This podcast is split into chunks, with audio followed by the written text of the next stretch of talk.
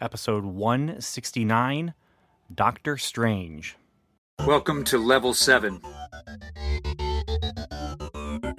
a podcast about Marvel's Agents of S.H.I.E.L.D. and the Marvel Cinematic Universe. It's a magical place.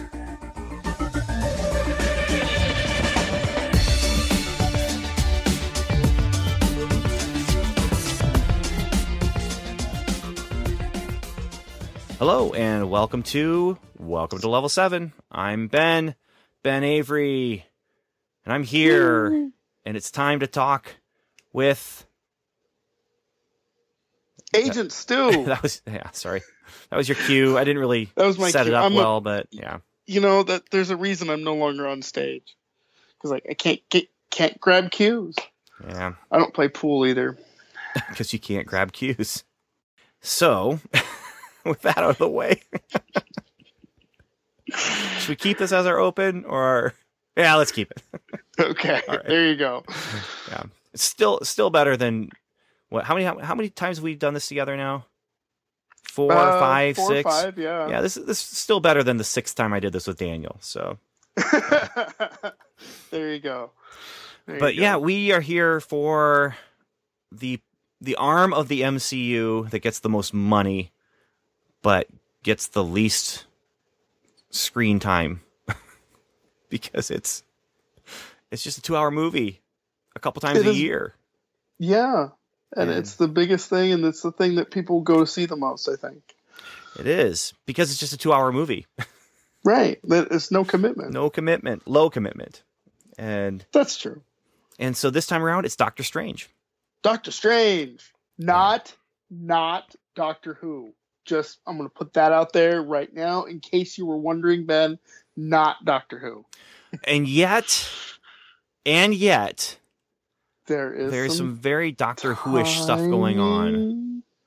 Timey wimey, wibbly wobbly, wibbly wobbly, timey wimey. Yeah, That's what it is. it goes there in It the does. MCU. It do, it very much so in the MCU. Now it doesn't go full on there.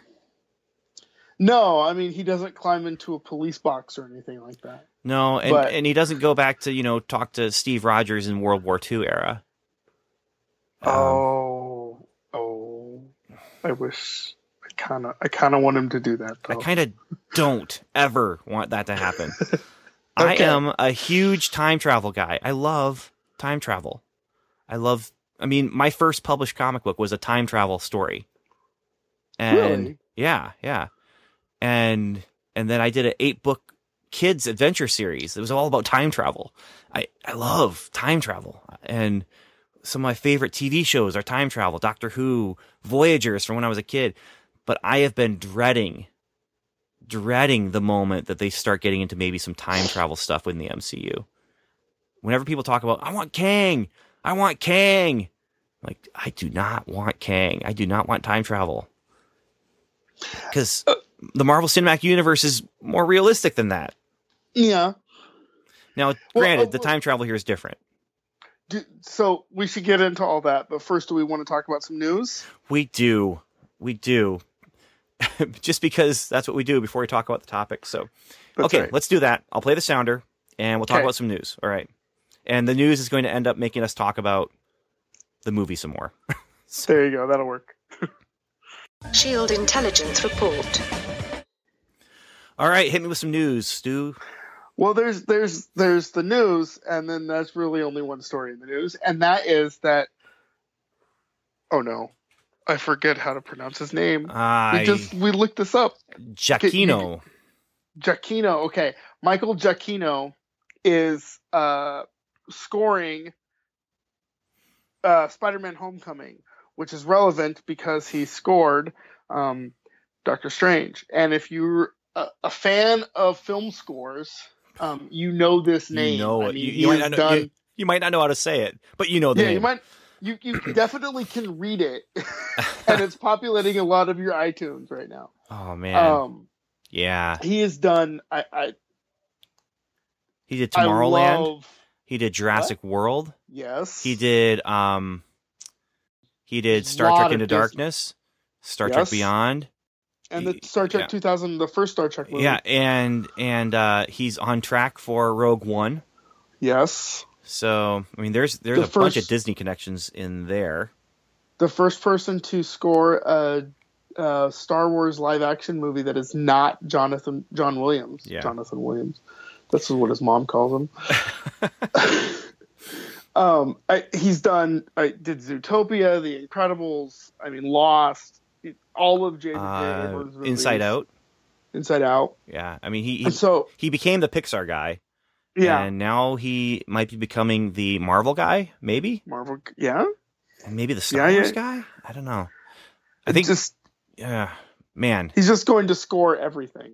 They're just going to keep him in a room locked up somewhere. You know, okay, Pee Wee's Big Adventure Four. It's on you, buddy. It's all you. Uh, yeah, I I love his music. I love listening to those scores. mhm. Um, it just, yeah, and in Doctor Strange, it's a great, great soundtrack. yes, very much so. I, uh, I, I, I too enjoy Michael Giacchino's um, score as well. I've been pronouncing it Giancano for I don't know. Yeah, ever. yeah. I've been pronouncing it Giacino. So I think we're both way off. yeah, Good. Yeah. But um so good thing we don't have to pronounce his name to listen to his music. Um or so yes. we don't have to pronounce his name to his face because yeah, right. oh man, I, I feel like though I feel like though he'd be very forgiving with that. Cuz you know that Hollywood people didn't aren't getting his name right. They're like Mickey G, come over here. Let's do the thing. yeah. So he's doing Spider-Man: Homecoming, and Mm-hmm. I'm okay with that. Right. And I kind of feel like, I mean, from what I understand of, of composing music, it doesn't take a lot of, um, like a director's committed for a long period of time, and actors are committed for maybe a less period of time than that. Score is like, it, it doesn't take a whole lot of time commitment, so that way you can do a whole bunch in a year. Yeah, I mean, if you look at John Williams' IMDb, he's got like, I don't know, I don't know a number. I don't want to say a number, but it's wrong. But it's a lot, It's lots. Yeah. lots, more than one. Um, and so he's he's very uh, very prolific. Um, and so Michael Giacchino is on is on track for that as well. And that's kind of cool. yeah. It's it's exciting because. It's exciting because anything new by him is exciting. That's that's pretty much what it comes down to for me. So, right, yeah. right. All right. And it'll probably go into my iTunes library pretty quickly. Yep. Yep. So Uh, Uh, his John Carter. oh, that's one of my favorites. I love writing to That's a- that. That's a great movie, and I wish people would watch it more. Yeah, it's unfortunate. Yeah. I'm glad we got it. Um, Yeah. I'm not disappointed that we don't have a sequel because you know what? We weren't we we shouldn't have this one. You know, the John Carter that we got shouldn't exist, Yeah. but it does. Yeah. So, I'm not usually the glass half full kind of guy, but sometimes I am, and in this case, I am. So, well, and there you go. Yeah. So Do we do do we need to mention the the other piece of news that I'm sure everybody is is knowing about? You know, for Daniel's sake. Uh, the box office 325 million in 13 days worldwide for Doctor Strange. Yes, which So, is impressive because 165 of that just paid back the cost, so they're actually making money now, which is a rare. they're looking Rare at it as a, a successful a successful movie, which it's kind of sad. You know, you have to break you know quarter of a billion dollars to be considered a success. Half a million dollar or half a billion dollars, you're you're you're on your you're on the right track. You know. Yeah, right. let's make them. Let's make the same amount of money that a small country has, and then we'll be good. So yeah, that's that's the big news that Daniel knows about, and I, I Yeah. was thinking of the other thing about with the Cubs, but whatever. Oh, yeah. I, I hear they're doing well. I think they've been winning some games. Right, Yep. right. Yep. Um, I, I think they think they have won the games. Maybe. strangely, just a whole bunch of people at church on Sunday were wearing Cubs jerseys, and I'm thinking, wow, they must be they must be doing well. Yeah. And and my my in laws are painting their garage, uh, the inside of their garage, and for some reason they're putting the Cubs logo with the numbers 2016. Yeah, Uh, wow. they are. They really are. Um, no, they now they grew up in Chicago. Oh, okay. Yeah, Okay. yeah. And so my wife does not care about the World Series at all, except she's excited for her dad. Like Yeah. she she was watching Game Seven. Uh, she goes to bed at like nine thirty, but she stayed up to watch Game Seven, the end of Game Seven, so she could call her dad. And That that was that was a rough game to watch. That was a rough game to watch. I'll tell you what, you know, I I I'm not watching because of the Cubs, but I love a game like that where it's just yes. there's there's stakes and there's drama and it's going back and forth and that's when I like sports. I mean, I don't follow any teams, but when I watch sports, when I watch like Notre Dame football or all the stuff that my family wants to watch, um, if it's a good game, I'll stay in because hey, a good game is a good game, Right. and, And, the, that and was that, a good game. that was a very good game. All right. So we've devoted enough time to baseball for Daniel. We can devote a whole bunch more time to to to not baseball for the rest of us. So yeah, let's do yeah. it. All right, let's do it. Let's talk about Doctor Strange. And just so you There know, you. I mean, every episode we do has spoiler warnings. Basically, if you're listening to an episode about something, we're going to talk about everything that's come before then, and there'll be spoilers for that. Mhm. Um, so now we'll be spoiling Doctor Strange. Now we will not be spoiling Doctor Strange in our episodic, uh, or at least we won't be spoiling it much in our episodic coverage because not everyone sees the movie the same weekend. But this is it. This is the spoiler episode. So if you haven't seen it yet, I'm just going to say, uh, I'm just going to go ahead and, and jump to the end for for for this. Go see it. It's good. Yes. Go Go, see see it. it. Um, It is worth seeing. we're going to talk about stuff and we're going to get into the details. But the bottom line is, I recommend you, as a Marvel fan, as a superhero fan, or whatever reason you're listening to this podcast for, go see that movie. Um, it's pretty good. and it and it works well with the MCU. So if you are an MCU um, person, if you're if you're into the what the MCU is doing, it fits right in. Yeah, yeah. And when I say it's pretty good, I mean I really, really, really had fun, and it has some spoiler free here, but there's thematic weight that I don't think I've seen in many other MCU movies. Mhm. even though they have stuff going on, but this has a lot of theme stuff going on, exciting fight scenes that are unlike anything you've seen in an MCU movie. Plus, the ending is Mhm. a very clever ending that uses elements that it uses Chekhov's thing. Okay. There's some things that they mention at the beginning that get used at the end, just like any good storyteller would do. So I'm going to leave it at that. Not going to spoil any more than that. So go see it if you haven't yet. And if you're not convinced, well, you can stick around for the rest of the conversation. Everyone else, we're going to talk about it. And we would like to hear from you. Uh, we've only heard from one person uh, so far, but we will absolutely take your feedback and and talk about it in another episode. So Mhm. Listen to this episode. Tell us what we missed. Tell us your best favorite parts. Um, tell us something if you if we don't agree with us on stuff. Um, yeah, let us know. Uh, join that conversation. But right now, Agent Stu and I are going to play the sounder, and we're going to have the starting of the conversation. Mission report. Okay, I think we've fairly warned everyone, and I think we've played the sounder, and and now we're going to talk about Doctor Strange. So, Agent Stewart, tell me, Yes. uh, when did you see this movie? Where did you see this movie? Not specifically, but um, and uh, how did you see it? Uh, 2D, 3D, IMAX.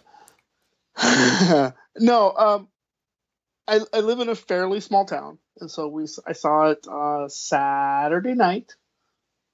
Yes, Saturday night at the seven o'clock show. Just just had done a uh, dinner with the family, wolfed my uh, very good Mexican food down, and ran to the theater.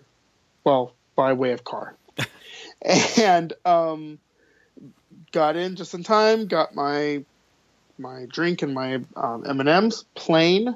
There's only one type, just so you know. Um, and sat down and enjoyed the movie. Uh, so we uh, it was a it was a fairly big show, fairly big showing. Um, not overcrowded, but you know was able to to have my arm space, so I wasn't sitting in there like a box. um, the theater went through some renovations, so the seats are still nice and comfy.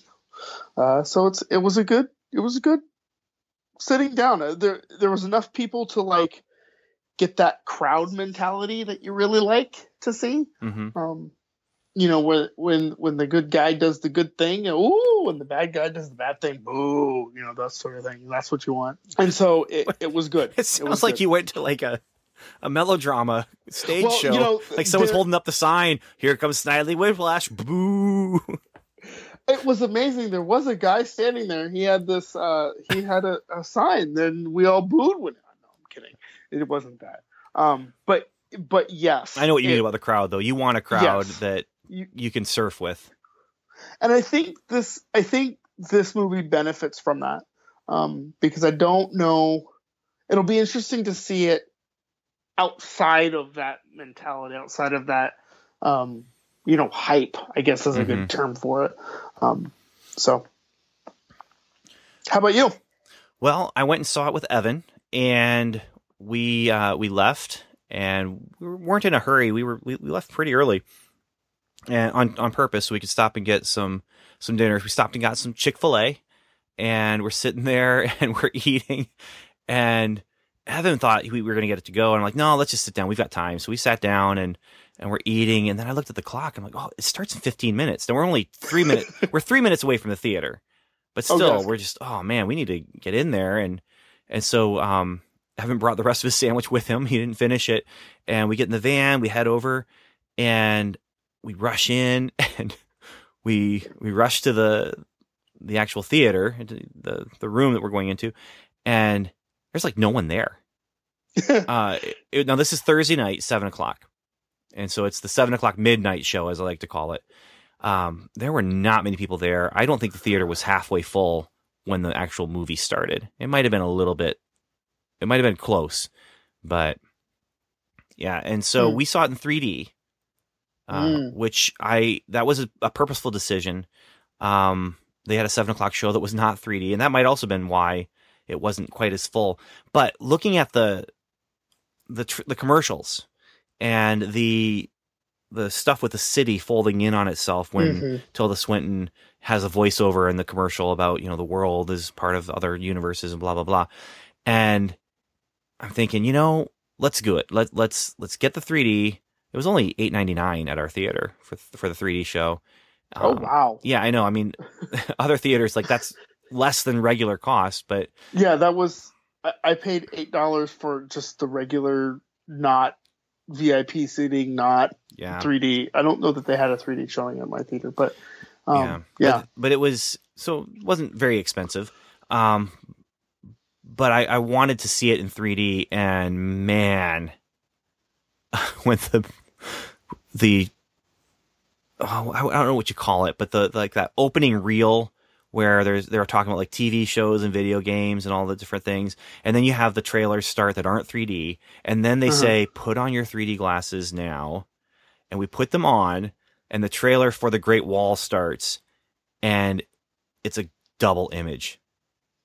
Like it is out of focus. And so Oh, Evan says, My glasses are broken. And I'm like, No, I don't think it's your glasses. I think it's the screen. And then someone behind us, uh, we sat in front of some people we knew that um he leans forward and says, Ben, are, are your glasses working? And and then I look and I see like people running out of the theater to go and tell, you know, like the management or whatever. Uh, Yeah. Before the end of the trailer, it did correct itself, but I was really worried that it wouldn't get quite corrected. And, and even as the trailers were going, I'm thinking, oh, this, this feels like it's, it's not quite on. It's not quite right, but everyone else around me, Evan and Ben behind me, they're, they're yeah, it's fine now. So like, okay, maybe I'm, Hmm. maybe I just can't focus. But when the movie actually started, I felt like I was seeing what I was supposed to be seeing. And I will tell you, uh, we could start here maybe with, with our, I mean, we've already talked about the music, but we can start here with some of the movie discussion. The 3D effects, especially when you're doing the, the trippy spacewalk through, through dimensions is gorgeous. Yeah, It is, it is great. I can see that. So I mean, it was it was worth it, and you know, and I kind of did it so that I could tell people, you know, don't don't bother with 3D because a lot of people ask that. Yeah. Uh, you know, and so did you see it in 3D? And if you did, is it worth it? And this is one where I'm- like, yeah, you know what, it's worth it. It The vi- totally. Now I don't know if, Go if you're if you're spending 25 bucks for 3D, then I might pull back. I don't know your financial situation, but if you can see it for cheaper, not in 3D, I'm sure you'll have fun with it. But um, if if you're inclined to go see it in 3D, man, it was it was beautiful. this movie especially I, I can see why that would be the case i mean especially stuff once he's become the sorcerer supreme or whatever he's whatever he calls himself when he's walking through the dimensions and this and the beginning scene where the city is folding in on itself i can totally see that being just an amazing visual experience um, in 3d Well, and the climax was Yes. pretty pretty cool looking. Um, and also the uh, the the moment in time where he has the conversation with the ancient one as she's dying. Uh, oh yeah with with the the storm off in the distance. That looked really, really, really, really neat. Um, yeah, I mean, and to be fair 3d has come a long way since you know it was bad I, i well, mean this is the this is the only MCU movie that I feel like was enhanced by the 3D. Mhm. I, I don't feel like any other movie that I've seen, really, almost any movie that I've seen in 3D, I don't feel like was enhanced by it as much as as Mm-mm. this one was. And you're well, right. this one has this one has again those those extra dimensional, you know, paintings, Mhm. visual paintings on screen uh, lend themselves to that. Cap flying through the air doesn't lend himself to. to no, 3D. no. I mean, the gimmick with a lot of you know your action movies that are in 3D or your your horror movies too is Right. things flying at you. You know, Right. Cap's shield, for example. That's that's the gimmick. The gimmick Right. here is you are falling through a dimensional wormhole. You know, Mhm. and you are falling through. Uh, well, the the end of 2001 on steroids. You know, Mhm. it's it's you're you're falling through this just amazing yeah, I, I like the way you put it, the extra dimensional, extra dimensional uh, painting, Mhm. and yeah, it, it just it, it was that- worth it for me. The um, all of that goes back to the early the early his Doctor Strange's early comics, doesn't it? Totally, it- yeah, Yeah. And that's I think that's something that um as we progress further into the MCU, you know, there's what 15 more movies coming out or something like that. Um the more they can draw back into old comics, you know, back into the past to to draw that forward and update it, I think is going to be it, it, it's for their benefit. yeah, yeah.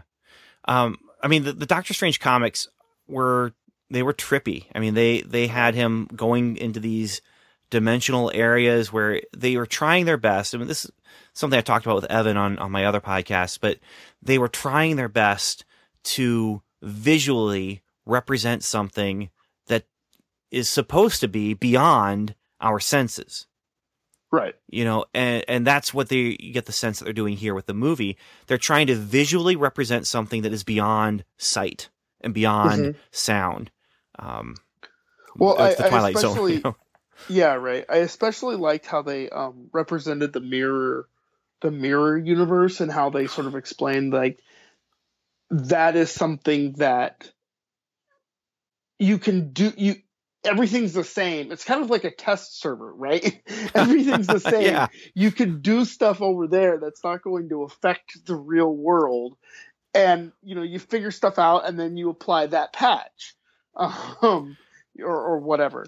So I really liked that, uh, and I loved the way that was visualized, where um, Tilda Swanton, Swinton, the ancient one, threw up the threw that up and, and allowed um, Stephen to to work in that space. I think that was really cool and looked amazing. Yeah, yeah, and and then of course when that battle scene where they're Yeah. running through the city and they are tearing the city apart piece by piece, but it doesn't affect the city. Like in the city, it's all just that same texture, but here they're folding it, they're molding it, they're they're taking it apart, they're using it to cause you know they're they're changing the where gravity, the center of gravity is, and and so as they're running around, it's just a very very fun uh, set piece, and and as you know as they're running, um, it's just like what you know anything could come up in front of you, anything could come up in front of you, and then Doctor Strange looks behind him, and I actually was cringing in my seat, thinking, "Don't look behind you because you need to be looking ahead." You know, it's not about how seen it- close they are; it's about what's going to come up against you, and Right. It was really, it was it was a lot of fun. Uh, Doctor Strange in his cloak, uh, that was a lot of fun. But then also um, Mordo, Mordo, yeah, I'm gonna say it wrong all this whole episode. But he with his with his uh, walking, you know, jumping boots that he has, and uh, as they're flying, so they're flying around the city and they're getting chased around by the, the, these the other guys, and uh, that was something. I, I know people were complaining about it looking like Inception, Mhm. um, and in some ways, yeah, I- can see that. I mean, you got buildings moving around, and it's a person who's causing them to move. I mean, they're they're two different things that have buildings moving around, is what it is. Yeah, yeah, I, I feel like that's a criticism that people will will bring in that haven't seen both or you know that haven't seen both movies because one is about this dream sense you know that's inception and and how anything can happen. And then the other one is about these um other dimensions other planes of existence. And so it's kind of it's kind of similar but not really. And then one's also a superhero movie and one's a crime drama. So there's Yeah, there's yeah. differences right? But the, there's there's those differences, but then there's also, I mean, there, there's absolutely the similarities, yeah. But I don't know how you could visualize the kinds of things that Doctor Strange is wanting to do without making it look a little like Inception. yeah i mean you you have to you have i mean yeah i mean it makes sense I, I i get what you're saying So anyway, I mean, Inception is great. It's Yeah. I really like that movie. Um, and Doctor Strange is great as well. They're great in their own ways. Uh, Mhm. but I don't feel like Doctor Strange is ripping off Inception so much as it's building up, building on some of the visuals that Inception was using. Um, and then there's, I mean, there's so much visually going on in this movie with with that fight scene, that that moment in time on the balcony with with Strange and the Ancient One. I feel like is a beautiful moment. I mean, Oh, the, con- yeah. the conversation they're having is beautiful. Um, the set, the setting that they're having the conversation in, that split second, is beautiful. But the conversation builds on this idea that they're having this that that moment within a split second, and Yeah. it makes it even more of a, a more of a poetic moment, I guess.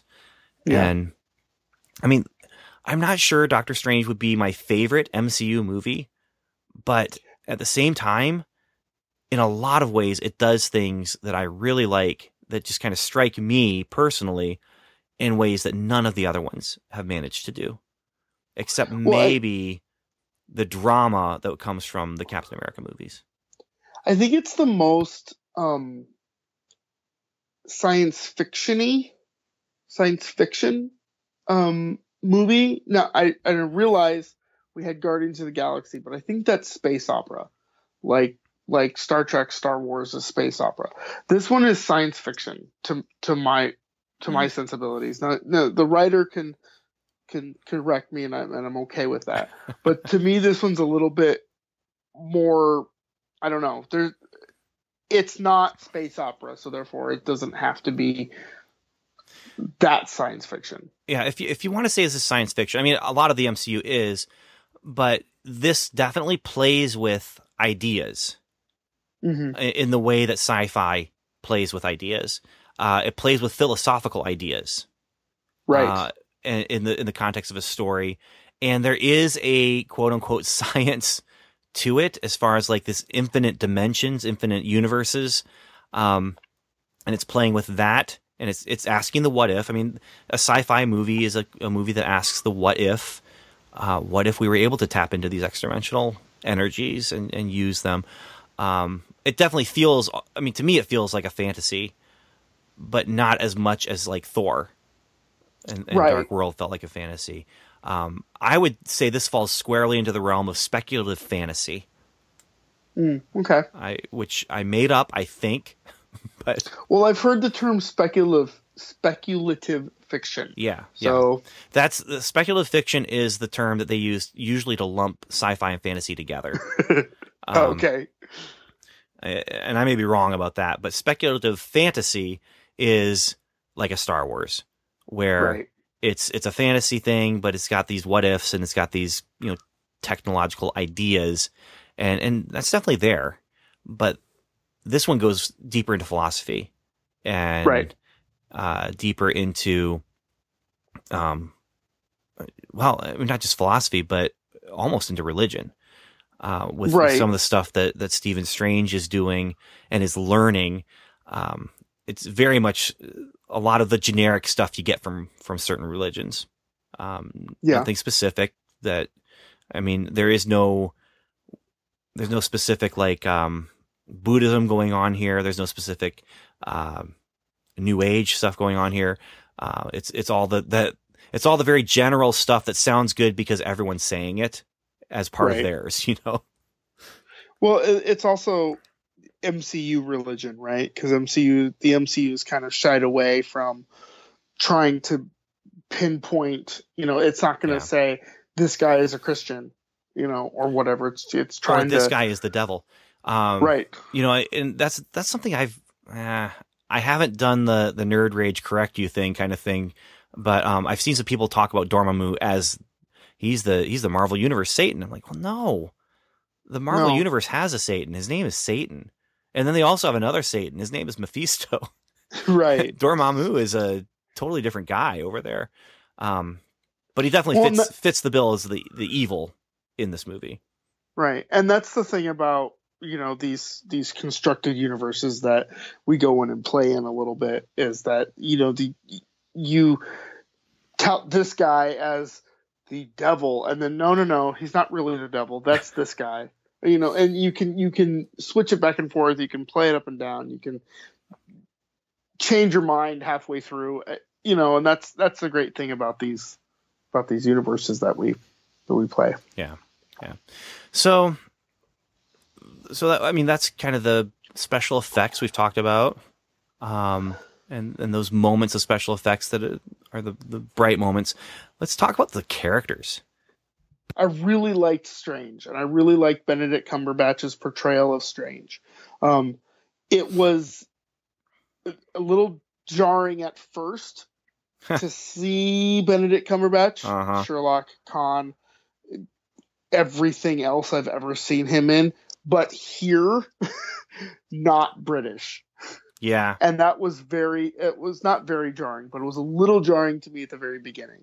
Um, but that helped me accept him as not sure. yes. You know, Yes. like okay, he's not British, and not only that, he's not sh- okay, but I can accept him.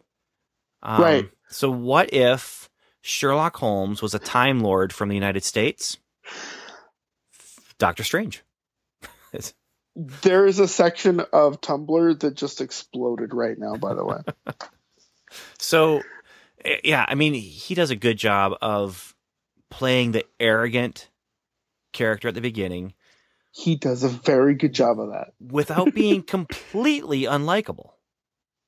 Right. He's he's that guy you like, but you don't really like.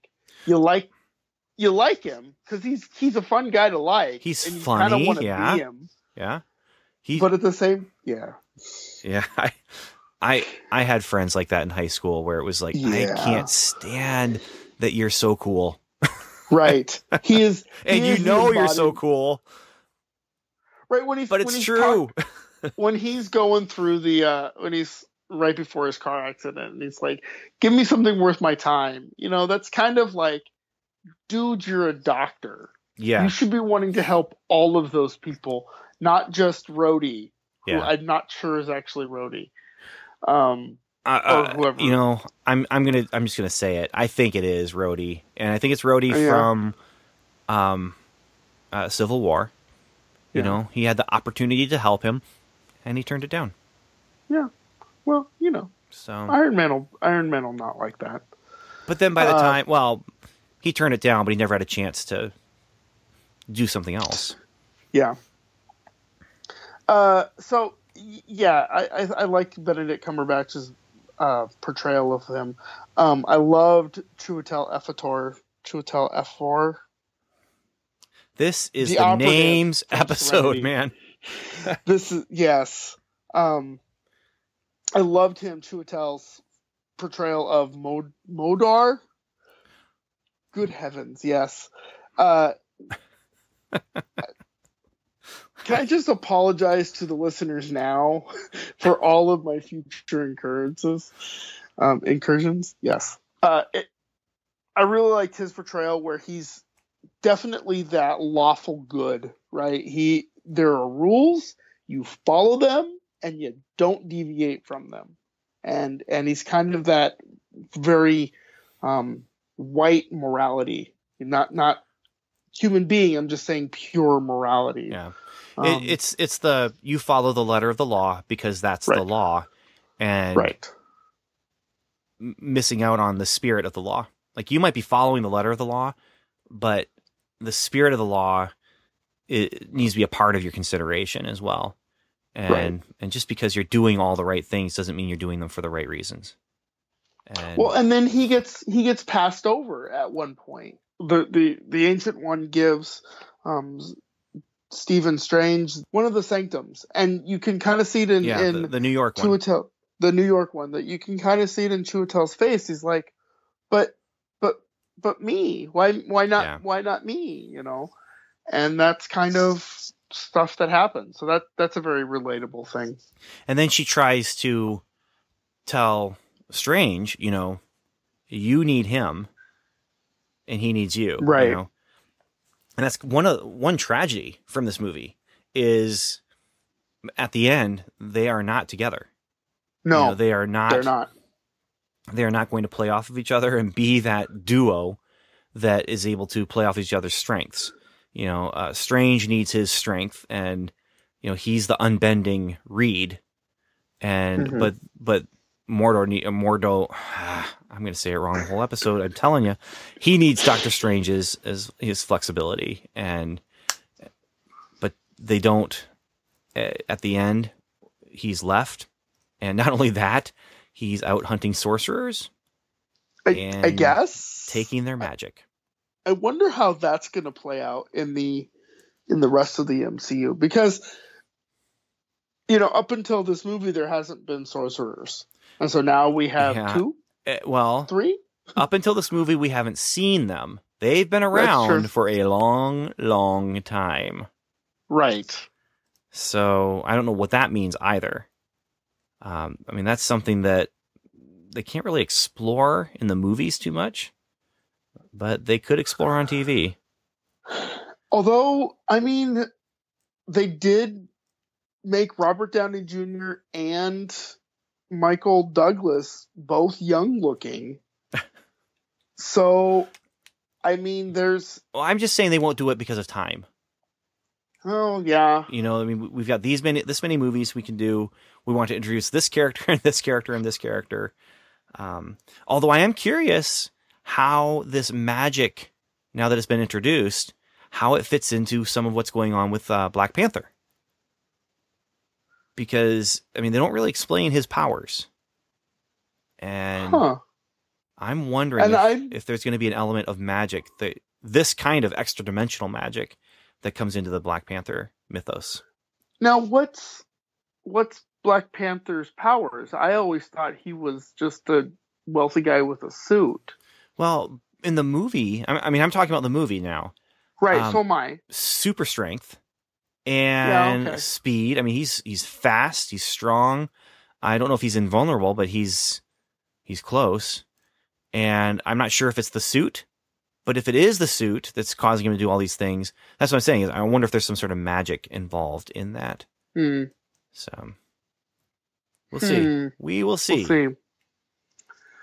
Yeah, I'm curious. To, I I feel like this this movie is setting us up for a bunch of stuff, but primarily, um, it's Infinity War, and it's Yeah, going to yeah. play out in Infinity War. I mean, I was. We only got the one cameo at the very very end, aside from the Avengers Tower in the beginning, um, Very brightly lit, which prominent. I was like, oh, that's okay. That's cool. That's a that's a New York City skyline. There's the Avengers Tower. Got it. I know where I am. hmm Um, I was surprised we didn't see Thanos, and and I was surprised Thanos wasn't involved somewhere, right? Even if it was even if it was a tag scene. Um, because this feels a very Thanos-y thing. I mean, they even talked about having the the Infinity Gem. He called it Um, that. I mean, he called it out. Right. So, So, it, yeah, I don't. I, I feel like Doctor Strange and Infinity War are going to be peas and pods, and we're going to see a lot of that. yeah, absolutely. Um, yeah, let you want to talk about this gem here? I mean, people were talking about which gem is which and which ones are coming still, and and how they're going to be. I was dreading the time stone. Dreading the time stone because I did not want to mix in the time travel stuff into this movie. And I was also a little worried about the, the dimension hopping because people are like, oh, the multiverse, the multiverse, and then we'll be able to have alternate Tony Starks. And so that's how they can change the actor. I'm just like, no, I don't want to go there. I like the fact that we are on a single timeline and we're just moving forward with it. I liked that a lot. It made it, it was Mhm. very simple. The idea of bringing Kang in to fight the Avengers. Kang is a, a futuristic uh, evil villain who comes back in time to fight good guys. I didn't want that. So the way they use the time gem here, I really liked. I liked Yeah. that it was more like um, a rewind button and and less of a time machine, so that you're and, and even the way he was doing it, it almost looked like you're doing like a reel to reel kind of thing, and, and just spinning the projector backwards. And, Yeah. you know, and and I'll I'll say this, I'm I'm not. I went to the same film school that Scott Derrickson went to, and Oh, yeah? yeah, he was there four or five years before I was, or was it four or five semesters before me?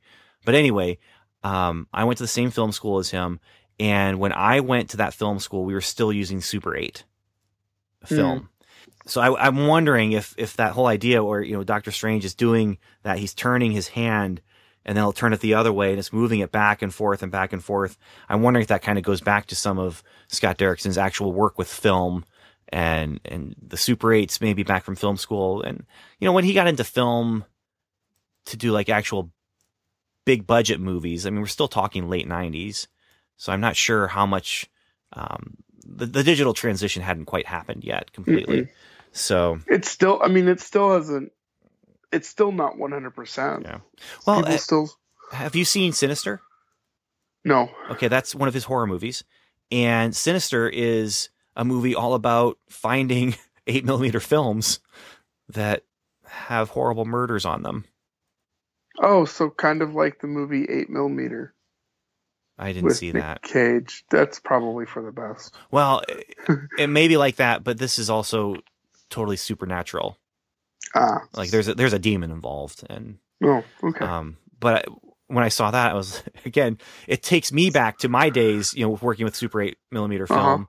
to to pull us back a little bit it the the time rewind button or the you know if if he, if he's using the the the time gem Uh huh. to actually you know fast forward time and rewind time that is a lot easier to comprehend as an Mhm. audience member than it, than something else I, I don't know what they did in the comics i i haven't read that much of the infinity gauntlet arc but I imagine in the comics you can come up with this really elaborate way to do something when you may not need to do it that way. Spinning time back and forth like a clock is something that a modern audience can understand Yeah, pretty easily. And and the other thing that's cool about it, I mean, it's not full on time travel. What it is is he is manipulating a thing Mm-hmm. and moving it down and up and down its timeline. I mean, that, that's a sci-fi concept right there. Is he's moving like the apple? He's moving the apple up and down its own timeline, mm-hmm. and that's a really neat idea. And then they come back to it at the end in mm-hmm. such a cool way. I mean, that fight scene on the streets where they mm-hmm. are they are running back and forth and doing their own fight scene, but while they're doing it, everything else is going backwards. Mm-hmm. And what a logistical nightmare to film and to, you know, add the special effects and, and everything to it. Um, man, what an amazing scene. And then that brings us into the actual finale, which the finale does a great job of tying in all of the themes that it was dealing with with Doctor Strange's character, his fear of death, his fear of failure, um, his arrogance, and you know his arrogance gets used in a great way. Uh, and and this is one of those things where um, your greatest strengths are oftentimes also your greatest weaknesses. And so his great arrogance in this, he's he he brings himself on the scene before this guy who is so much more powerful than him, but he comes on like, "Hey, you're going to bargain with me." You know, and no, I'm Yeah. not.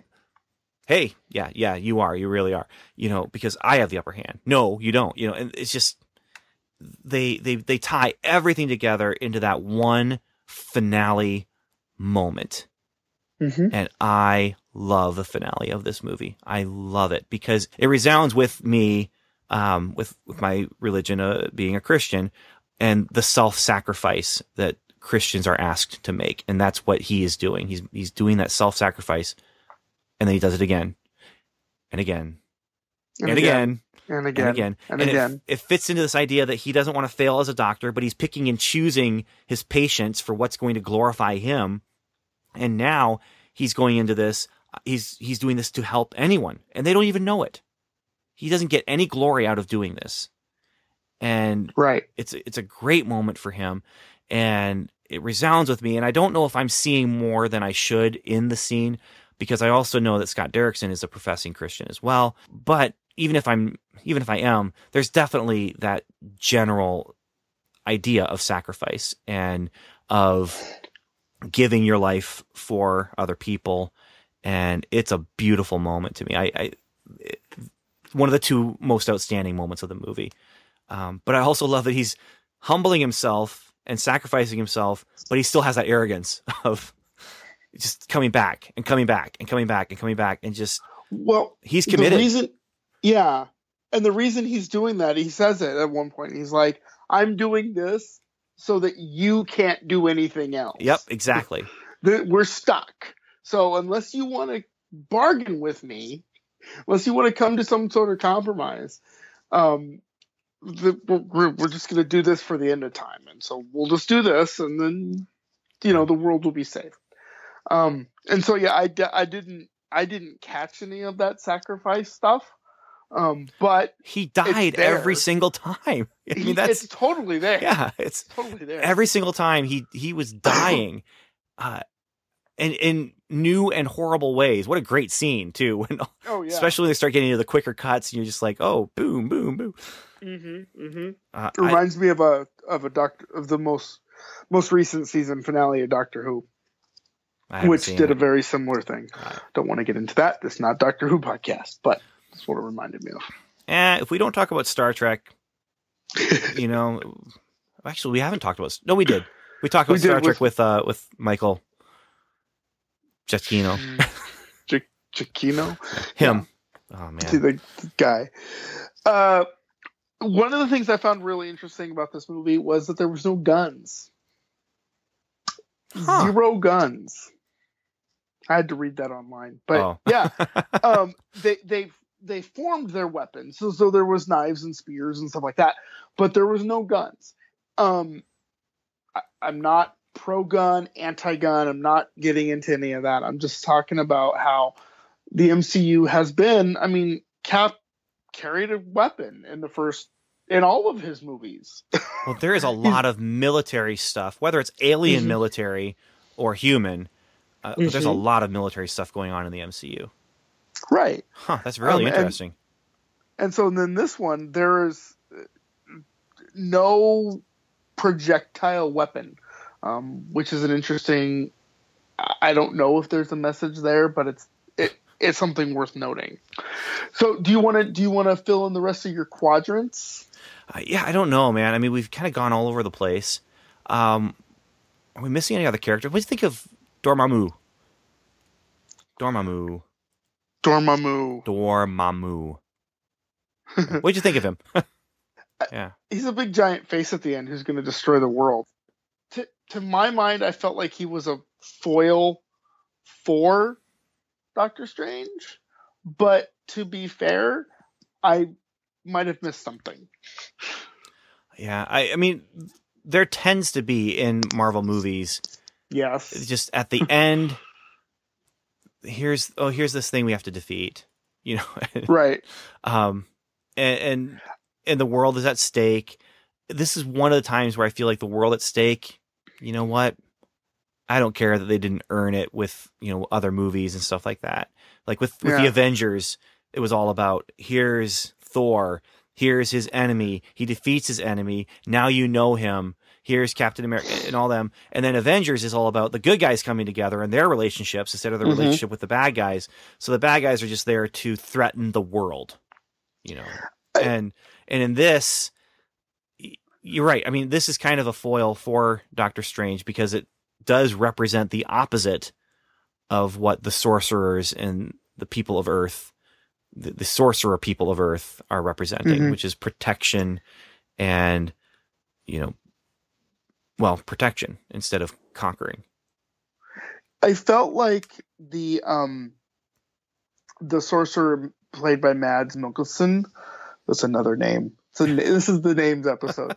yeah Um, man He, try saying his character's name I, was Yeah. a reason I did not. Uh, he was more.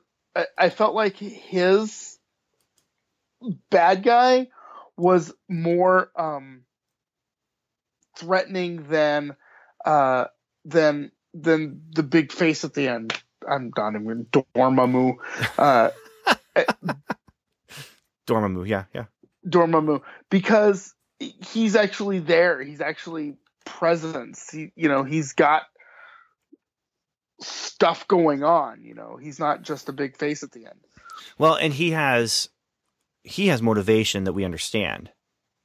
Right. You know, uh, Right. it may be stupid motivation, but at least we understand what his motivation basically is.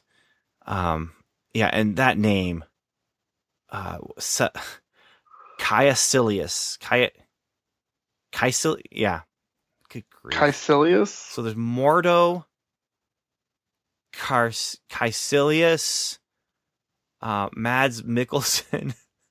Mads Mikkelsen is played by, or Kaecilius is played by Mads Mikkelsen. I mean, the easiest one to pronounce in here is probably the Ancient One. yeah, yeah, or Doctor Strange. That's pretty easy. That's pretty. That's that's true. Yeah. Um, I have a question for you. Yeah, sure. what do you th- i read an article about um, the whitewashing of the two characters in here um, kaecilius and uh, the ancient one and uh, the the director has gone on to say that he or maybe it was the writer. I thought it was the director though. Um, he's gone on to say that he maybe regretted uh, doing that in such a way that it it it turned the ancient one from this very um very stereotypical ancient chinese guy to um a celtic Yeah, white woman um and that he may he thought that he he was trying to update it and trying to uh not offend a whole bunch of people but in turn um maybe did offend people, and it's the internet, and you're going to get offended anyway. So that's Right. not the argument. Um, I, I feel like the only way to really avoid any controversy would have been to remove the character completely. right. I mean, that's yeah, but I think Tilda Swinton, she's brilliant, and, and she's brilliant Yes. in the part. Um, and I think that the controversy, if they had gone ahead and had the ancient one be the Chinese stereotype or the Asian stereotype, um, it, it would have been even worse. Um, all I can think is, you know, you've got essentially just a bunch of white guys making this movie, and you know, the ancient one was created by a handful of white guys, and maybe the inclusion of people from other nationalities and, and races, maybe that would be part of the solution, but it needs to be also on the creative end, not just on the actors end. Well, Yeah. and that and that's starting to happen in in other in other realms. I mean, we've talked about that before. So, um, I just I, it was a it was an article as I was searching around for news about this that I came across, and I thought it was a really interesting thing. I, I just know that the character as he was originally created, I would look at that and say that's probably offensive. And I liked how they lampshaded that. The, when he when Benedict Yeah, Cumberbatch or Doctor Strange walks in and he's like, "Hi, Ancient One. How- Oh, you're you're leaving," and then she shows up and it's like that. That to me says everything that we needed to say, which was, "We're moving away from that. I'm going to tell you a good story here. Just come with me on this journey for a good story." And when she makes her appearance, I mean, she she then steals the scene. I Oh, mean, yeah. it's, it's her. It's Oh, all yeah. about her. So Um, I also, uh, as far as as long as we're talking about characters, um, Benedict Wong as Wong, I thought was hilarious. Um, again, you know, Marvel does a really good job of casting these um, very rich, very deep, very um, character-filled uh, side characters. Uh, uh, that's not the supporting cast. now he's So- been in some movies though that I have loved. He was in The Martian, he was in Prometheus, and he was in Moon. All sci-fi movies that I really really liked from the last few years. He was in The Martian. Mm-hmm.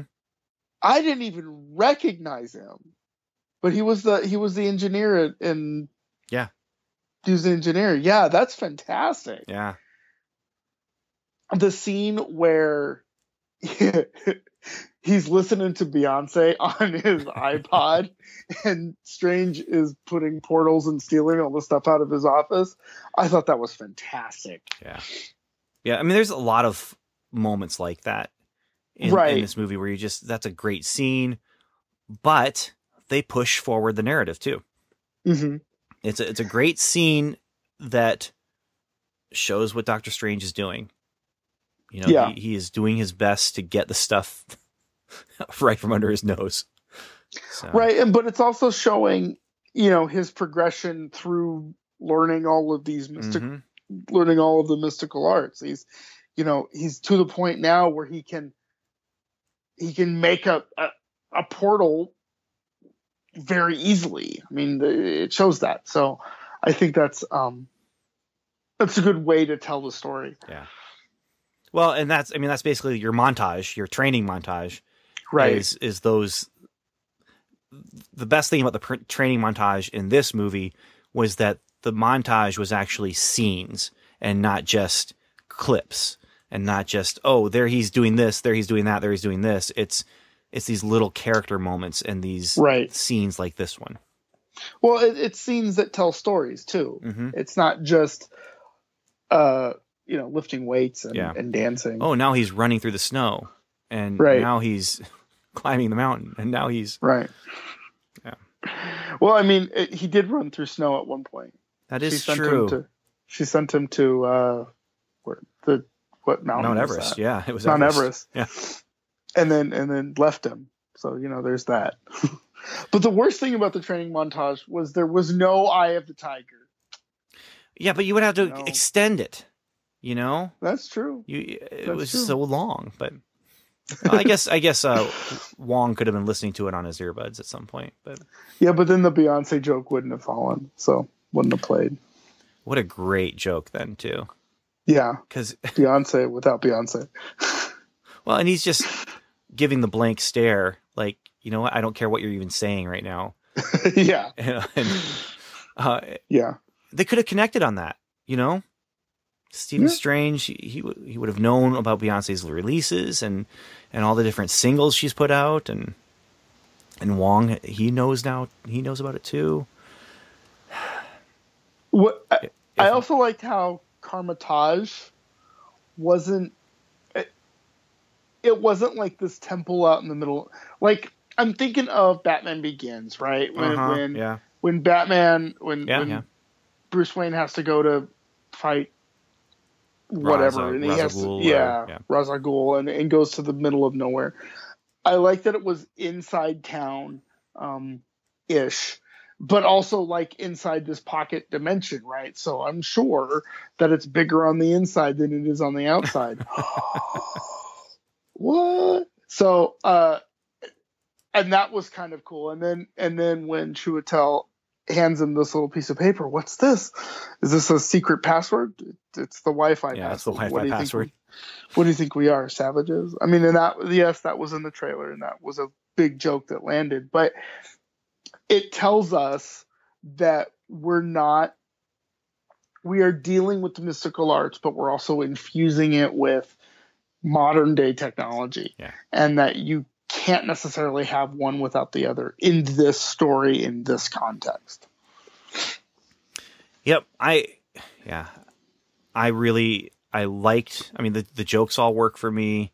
Uh, Mhm. I I don't know. I mean, this might quite possibly end up being my favorite of the MCU movies. I need to see it again to Mhm. see, but Well, like I, I got out of the theater and I immediately texted you and I said, "There's so much here. there is. There's so much here that it's gonna. It, it has to take a second viewing, and then we also have to see where it lands in the in the the phases. I mean, is this the beginning of Phase Four? I don't know, or Phase Three, or wherever we are in that. Um, and so it's going to be how does this tie into what's coming? And then what's coming is going to inform how this is tied into what has been. yeah. Um, now we've we've yeah we need to talk about a couple things before we wrap this up though. yes, and and so I do want to make sure we talk about where this fits in the MCU in general and what this means for Agents of Shield. Mm, yes, Um, I mean that's that's something I, I want to make sure we talk about because there's there's a lot there's a lot of repercussions that could come out of this. Uh, as we're looking at the the zero matter or whatever from from Agent Carter and and then the the whole thing with well it's not Lucy anymore. She's gone. But now with Eli and his, his power that he has and and then of course there's where did uh where's Coulson? Yeah. and and Fitz you know where where are they now? And how does Ghost Rider because they were talking about how you know what? We're just going to have Ghost Rider and he's going to do his thing and Doctor Strange is going to explain magic for you. So what does that mean? You know what is is Ghost Rider just calling in on these extra dimensional energies like Doctor Strange is calling upon? And- Yeah. That would be interesting. I mean, it's again, it's gonna be kind of hard to tell until somebody does an info dump, and I'm not sure there was a good uh, Trek no babble info dump. There, there's a Star Trek yeah reference for you of magic in Doctor Strange. Now, There wasn't. Not the way that they were making it sound like there might be. Right. I was expecting there to be a good two or three minute scene where there was, and this is how magic works 101. And there wasn't. And that's good, by the way. That is a very good thing because that means that the audience has to connect dots, listen to podcasts, you know, think about things. Well, but there kind of was. into- There kind of was. Like, the ancient one did talk about how they do the impossible by pulling in this these extra dimensional energies. And Right. so that's so whenever she would make her shields that she was using, which was so cool. Whenever she would make her shields, it's like she's pulling on energy that is meant to do that from another dimension. Mhm. And then of course she's pulling on dark dimension energy to give herself super long life. But they don't explain how that works. They don't explain how do you can you know how do you control it. They're doing all these hand sing you know signs and stuff like that.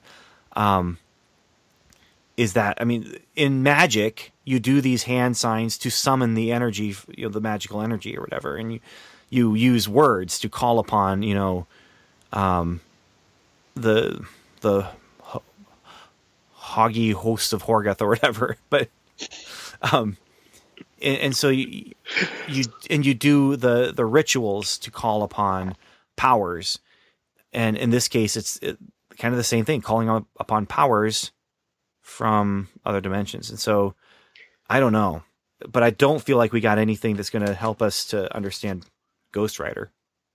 Right. Uh, the one tether that I thought could be that I, I was kind of surprised wasn't there, but I kind of expected it not to be there. Is the Darkhold one of her books? It could have been. I would not be surprised at all to have a name drop in the next episode or, or in an episode where they find out more about the Darkhold. Right. Because I feel like, you know, all this book that we've never, you know, we could never get our hands on could have been in Kamar-Taj for since the dawn of time, right? And it definitely is a mystical book. Although I, it's a mystical book that, you know, people shouldn't look at. Uh, let, let's put in a library that people shouldn't be in it either. Yeah. So, um, By the way, I love those library shelves oh yeah, with With the, chains the and little. That was so cool. yeah. If I had space for that, I would consider trying to, to trying to do something like that on my wall or something. Well, it's not. I mean, it's not out of the realm of possibility. You have sliding racks all the time. Yeah. It's just, I guess it. I guess it's a pretty efficient way to hold on to books. Well, those are you know they're kind of locking up the more powerful books. Yes. So Yes. Um, eyes. There are big black things around people's eyes in this, and also in Agents of Mhm. Shield. That's. I feel like that's too big a thing to to miss, and to be. Oh, we did the same thing. You know what I mean? I feel like yeah, I, I wondered if they were going to pull away from. Uh, I don't know. I'm I'm glad that they didn't really explain the eye thing because it does allow us to say, okay, magic sometimes causes that. Right. Yeah. And there's not a whole lot you you need to know more than that. Exactly. It's just that if you use magic, be prepared for some really bad mascara runs. really bad and painful. yeah. looking. Yeah. Um so uh, hmm. anything else you want to you want to mention before we I don't know. I mean, there's there's a lot more we could talk about, and anything that we have missed, um, I'd love to hear more from from you, our listeners, and and let us know, um, so that we can bring it up. And yeah, let's do it. Shield Field Report. Okay, so this feedback comes from uh, Agent Brent, and he says uh, the subject is Doctor Strange. Says, "Morning, agents. This is Agent Ascender. I watched Doctor Strange on IMAX 3D and really enjoyed it. There are two issues with the movie, but only one that really bothers me. The lesser one is the timeline." Strange heard a clear description of War Machine right before his wreck, and he is supposed to go through seven surgeries to get to the point of hopelessness before heading east. There, he is supposed to have studied and practiced enough to become a great sorcerer. Not quite supreme, in my opinion, yet. My best guess is that the process would need at least one year. This is forgivable since a key theme and spell is related to time. Also, the ancient one was drawing power from the dark realm to si- to slow slash negate aging, and this could have had an effect on the environment. My biggest issue is with the Thor tag scene. Which we did not talk about. Well, we're about to. I love that. Oh, we didn't talk about Stan Lee either, but we'll, we'll do it. Uh, I love that Strange will be in Ragnarok, but they gave away a key plot point off screen. Thor knows Loki is alive, and Odin is missing. When we last saw Thor and the gang, Loki was presumed dead and Odin was king, but Loki was pretending to be Odin, and we had no idea where Odin was. Why would they reveal this happening off screen? I'm usually forgiving about this kind of thing, but I just don't know right now. I hold no, I, I hold ultimate judgment until viewing Thor Ragnarok. Thanks for the podcast. Look forward to it every week. So, yeah, you know, the last tag scene from Ant Man, the, the, the tag scene from Ant Man was a scene ripped from Captain America uh, Civil War Mm-hmm. which basically showed um, Winter Soldier Bucky Barnes had been caught by by Steve Rogers and uh, and Falcon, and so you know it, that gave away a couple plot points there. But this one, I didn't even think about it. I mean, I'm, I'm watching like, oh, huh, okay. So Thor and Loki are looking for Odin. Interesting. It didn't even cross my mind to think, you know, they just gave away like a whole bunch of stuff. I mean, Well- we still don't know the whys, but Yeah. And the other thing is that so in Ant Man, Ant Man fights Falcon, right? And that was kind of a big like the cameo Yeah, of the yeah. of the movie. big fun cameo. Yeah. Aside from the Avengers Tower in the beginning, the they name drop the Avengers at one point. The Avengers protect us from outside evils. We protect the Mhm. mystical realm or whatever it is.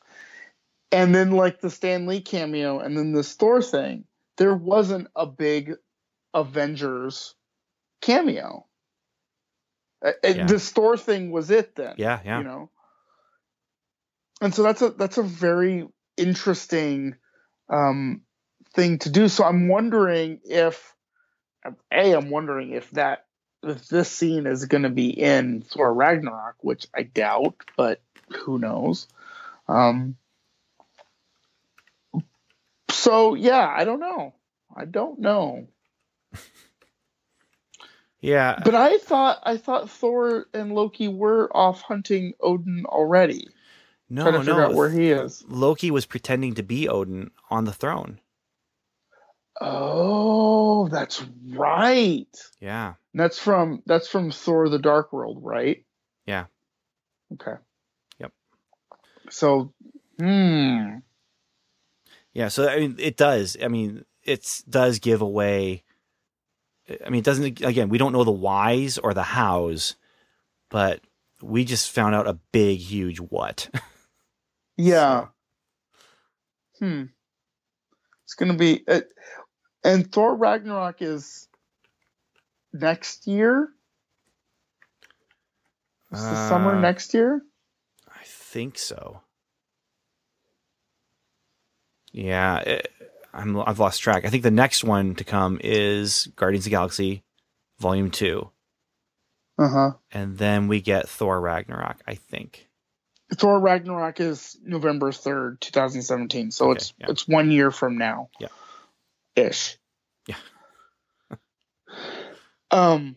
So yeah, that's that's an interesting interesting thing. I wonder if um Spider Man is gonna tie into that at all. I kind of don't want it to, but who knows? Yeah. Who knows? What did you think of the post post post post post credit scene where um Mordo? Is hunting? Yeah. Yeah. Uh, that was very interesting. And kind of an interesting turn for him to take. I mean, I knew he was the bad guy, or he was a bad guy, I should say, but I wasn't expecting this specifically to happen as it did. And I felt horrible for that guy. Yeah. I felt horrible for him. It. uh, hmm. all things being MCU, I wonder though if he's not actually like I wonder if he's not a co- uh, Uncle Eli, where we start out feeling bad for him, and then we end up going, "Yeah, you probably deserve that." No, I don't think they're going to do that. I think they're going to keep the tragedy. Okay. I, I, I hope they're going to keep the tragedy. I, I hope there's not going to be a rewriting of of that character. Honestly, I, I don't think we'll come back to him. Ever. Yeah, I mean, it, maybe if they they do a Doctor Strange two, and that's a plot point, is what Mordo is doing. There might be something at the end where Strange comes and gives him back the magic or something like that. but you don't cast Benjamin Bratt for two scenes. I didn't realize that was who he was uh, until the credits. I'm like, who was Benjamin? Who was he in this movie? And then I had to look and figure it out. But So I that's a little to me that's weird. Like and maybe this is just my brain thinking over time, but you don't cast Benjamin Bratt for two scenes. So I'm wondering if he's got a bigger part coming too. I don't know. Yeah, I don't. What did you think of the Stan Lee cameo? It was funny, but it was not the right kind of funny for me. Because I'm trying to figure out what is he laughing at. He's reading Aldous Huxley, The Doors of Perception. Great, great book title to throw into this particular movie. Mhm. Why is he laughing? That's hilarious. I, I don't know. It's, it's the general from from Cap One. I thought he'd be taller. Yeah, yeah, I guess so. I guess so. Maybe So- I mean if if he's the watcher, like I would love for him to be, if he's the watcher and he's reading this book, and I could see him just laughing at the, you know, how wrong this book is. Yeah, So, I don't know. I I would almost love the Stan Lee bio biopic to be MCU continuity and it to be the Watcher movie. That would be fantastic. It would be. It would be. But uh, yeah. No, it, it won't be. but it would be fantastic. You're right. You're right. Right. So- Do we? Do you have anything else? I think that's it. I think that's it. And I think I've just about lost my voice getting here. So Yeah. yeah. My my voice is my voice is on the last train to Clarksville. It's leaving the station. It's leaving the station. Yeah. All right. Um yeah, I think that's it then. So yeah, I, you've asked me for my final word. Do you have a final word? Not that I can think of. So so go for your final word, sir. I'm just going to say, you know, Daniel, this goes out to you. Okay? This goes out to you. I I'm glad your Cubs won. I'm glad you got to have that experience. And I know you don't feel it. I know sometimes all you feel is the animosity and the hatred, but Daniel, time will tell how much I love you.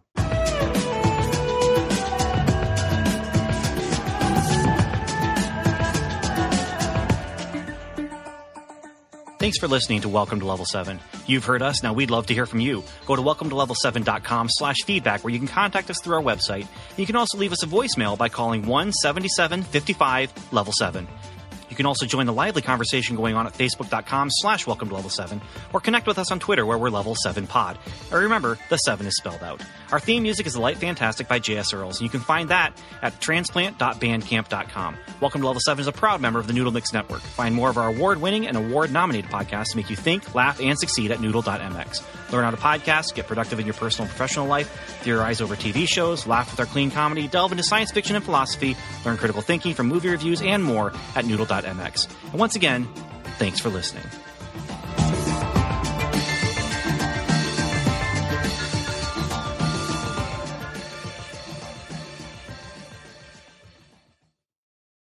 All right. So so hold up. Which did you like better? This Doctor Strange or the other one? Which one did I like better? yeah. Clearly, I like this one better, but the other one is still fantastic, my friend. There you go. It is so 70s. I just Yeah. The other one I will not knock. I'm not asking you to. I, I will I'm not. not asking. But if you're putting them by, side by side, which one am I going to choose to watch? Four times out of five, I'm going to watch this one. Well, the fifth time you got to watch it just to round it out. Exactly. Exactly. All right. I gotta go to bed. All right. Later, man. See you, buddy. Bye.